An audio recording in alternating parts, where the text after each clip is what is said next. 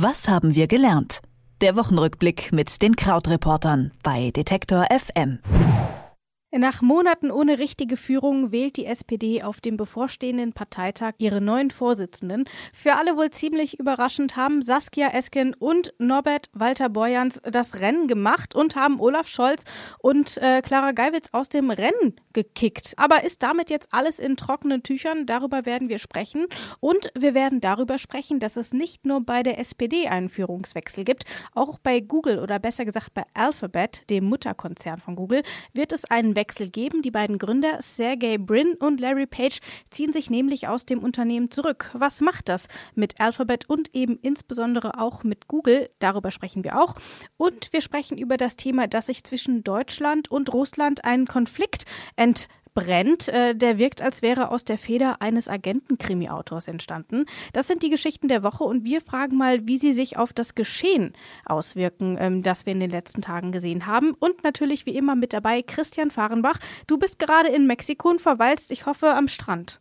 Ich war zwei Tage am Strand, bin jetzt aber in Merida zu einer Konferenz, bei der es um die äh, Sustainable Development Goals geht, also um die Nachhaltigkeitsziele von der UN also doch nicht ganz Urlaub. Wir gucken jetzt mal auf die Themen. Wir fangen an mit der SPD. Ähm, dort kam ziemlich überraschend auch für mich mit äh, 53 Prozent Saskia Esken und Norbert Walter Borjans raus. Du hast das so ein bisschen aus der Ferne betrachtet. War das für dich auch überraschend oder nimmt man das in den USA, ähm, wo du ja eigentlich bist, auch wahr, dass hier so eine, so eine Führungskrise entstanden ist?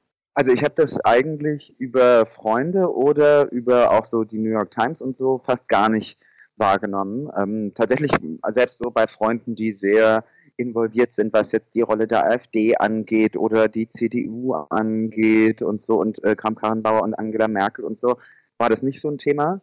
Ähm, ich denke, es war dann nicht mehr so überraschend, nachdem vor allem sich dann der junge Flügel der SPD, also die Jusos rund um Kevin Kühnert, ja schon vor dem ersten Wahlgang für die beiden ausgesprochen hatten und damit eigentlich dafür gesorgt haben, dass die beiden so plötzlich auf der Liste der, der Spitzenkandidaten waren. Es war dann, glaube ich, ja auch so, dass die anderen sich so ein bisschen dann die Stimmen weggenommen haben und dadurch haben die das in die zweite Runde geschafft, bei der dann möglicherweise es auch viele Stimmen gab, die so ähm, alles außer Scholz-Stimmen waren. Und ähm, ich glaube, diese Überraschung, die hatten nicht nur du und ich, sondern auch an der, bei der Bekanntgabe sah es ja auch so aus, als ob die beiden überrascht waren. Und das sieht man ja jetzt auch daran, wie es in den Tagen danach weitergegangen ist.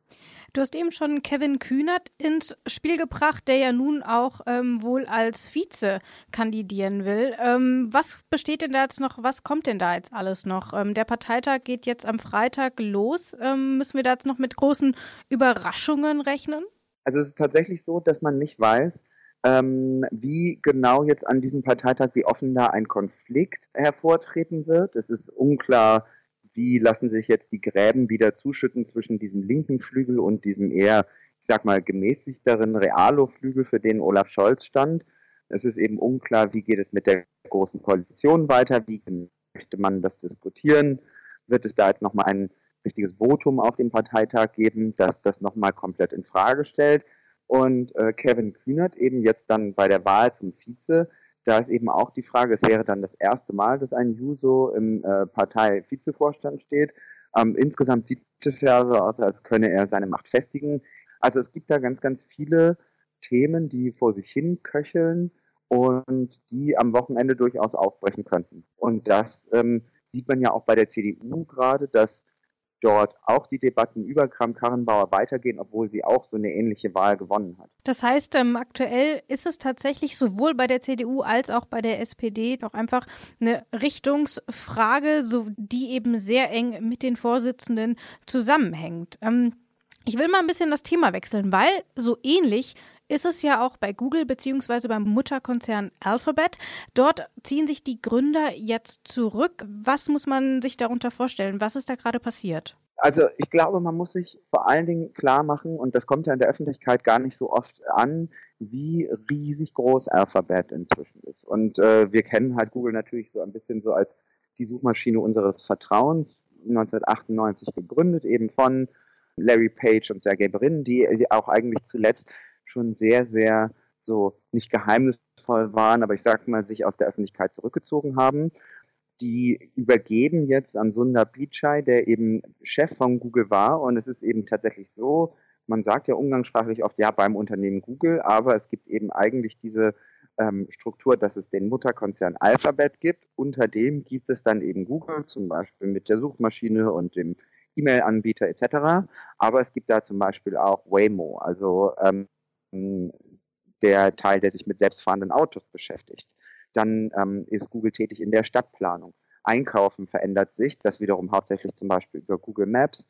Also dieses Unternehmen hat seine Hände in sehr, sehr vielen Themen drin inzwischen, ähm, die unser modernes oder von Technik geprägtes Zusammenleben prägen. Und ähm, deshalb ist es auch wichtig, wenn zwei, die zwei Gründer sich da öffentlich zurückziehen, wobei man eben wirklich auch sagen muss, sie behalten ihre Stimmanteile, die im Fall von Alphabet besonders gewichtig sind, bei. Das heißt also, die haben weiter sozusagen das Recht, die groben Richtungen für das Unternehmen und die wirklich wichtigen Entscheidungen zu prägen, sind aber nicht mehr ins tägliche Management eingebunden. Es heißt ja auch, ähm, dass sich diese beiden Google-Gründer ähm, insbesondere auch zurückziehen, weil sie eigentlich so große Projekte im Sinn hatten, diese sogenannten Moonshots, also dass sie das Leben der Menschen in ganz, ganz vielen Bereichen signifikant verbessern. Das klappt noch nicht so richtig. Es gibt zwar viele kleine Projekte wie das autonome Fahren und auch im medizinischen Bereich, wo die ähm, gut dabei sind, aber diese Moonshots gibt es eben noch nicht. Glaubst du, dass hinter dieser Theorie was dahinter steckt, dass man sich deswegen eben zurückzieht und mal eine neue Generation ranlässt vielleicht auch? Es ist auf jeden Fall Teil von der Firmenkultur bei ähm bei Google solche Projekte auszuprobieren und sie dann auch sehr schnell wieder fallen zu lassen. Also zum Beispiel ist ja Google Glass, also diese Brille, die mal wichtig war, hat es ja nicht so in die breite Bevölkerung geschafft, aber wird für bestimmte Spezialanwendungen benutzt, beispielsweise in der Medizin. Ähm, dann gab es ja mal diese Oberfläche Google Wave, die den Nachrichtenaustausch von Teams verändern sollte, ähm, was dann fallen gelassen wurde. Ähm, und da, es gibt insgesamt eben eine Unternehmenskultur, die schnell Sachen ausprobiert und sie dann fallen lässt. Und ähm, auch die beiden Gründer sind ja in solche Projekte eingebunden, also zum Beispiel in so ein Flugtaxi-Projekt, glaube ich, im Fall von Larry Page. Ich glaube ehrlich gesagt nicht, dass man sich ähm, das so erklären kann, ah, das ist jetzt alles schiefgegangen und jetzt soll da jemand Solides hinkommen, sondern ähm, das ist einfach Teil der Firmenkultur, dass es da dauernd diese kleinen Projekte gibt. Dann gucken wir doch nochmal von den USA, von Google zurück nach Deutschland. Ähm, hier eskaliert nämlich gerade ja fast schon ein Konflikt zwischen Deutschland und Russland und ähm, Grund dafür ist unter anderem ein Mord, der dort im Zentrum steht. Das klingt alles, wie gesagt, sehr Agentenkrimi-mäßig. Was kannst du uns dazu sagen? Ja, vielleicht ist es am sinnvollsten, wenn wir das mal chronologisch ähm, aufrollen ja, bitte. Ähm, und anschauen, wo wir heute hingekommen sind. Also, am 23. August wurde in Berlin im kleinen Tiergarten ein Mann erschossen, Selim Khan Kangoshvili heißt er, ähm, eigentlich Tschetschene, aber mit georgischer Staatsangehörigkeit. Wurde dann relativ schnell der Täter gefunden, 49 Jahre alt, aber ist jemand, der seitdem schweigt. Und Deutschland bemüht sich eben darum, dass Moskau, also eben Russland, bei der Aufklärung dieses Mordes hilft. Die ähm, deutsche Bundesanwaltschaft, die jetzt die Ermittlungen übernommen hat, die hat den Verdacht, dass dieser Mord im Auftrag von Russland auf deutschem Boden, also eben in Berlin passiert ist, oder möglicherweise von der autonomen äh, russischen Republik Tschetschenien. Moskau bestreitet das aber. Ja, es gebe dafür eben keine Beweise und das sei alles äh, an den Haaren herbeigezogen.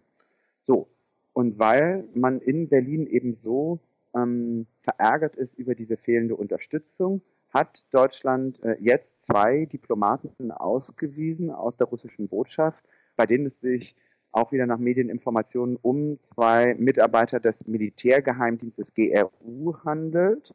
Und das ist quasi so wie ein erster Warnschuss dafür, dass es Deutschland sozusagen ernst meint mit der Aufarbeitung dieses Mordes. Und jetzt hat Russland angekündigt, ähm, dass man das vergelten wolle, denn das sei ja quasi alles sozusagen lächerlich. Man werde sich ähnliche Schritte überlegen.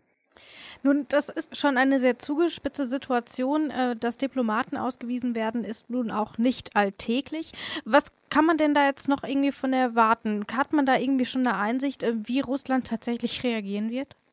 Also ähm, es gab ja einen sehr ähnlichen Fall, äh, diesen sehr ähnlichen Fall Skripal, bei dem dann es dann einfach so war, dass sich das von einer nationalen Angelegenheit immer weiter zu einer internationalen Angelegenheit ausgeweitet hat. Und das wäre jetzt dann eben zum Beispiel der nächste Schritt, den Deutschland gehen könnte, zu sagen, okay, wir sprechen unsere Bündnispartner an, ob die möglicherweise auch Sanktionen gegen Botschaftsmitarbeiter ähm, erheben, zum Beispiel so eine Ausweisung, um dann eben immer weiter den Druck auf Moskau ähm, zu erhöhen.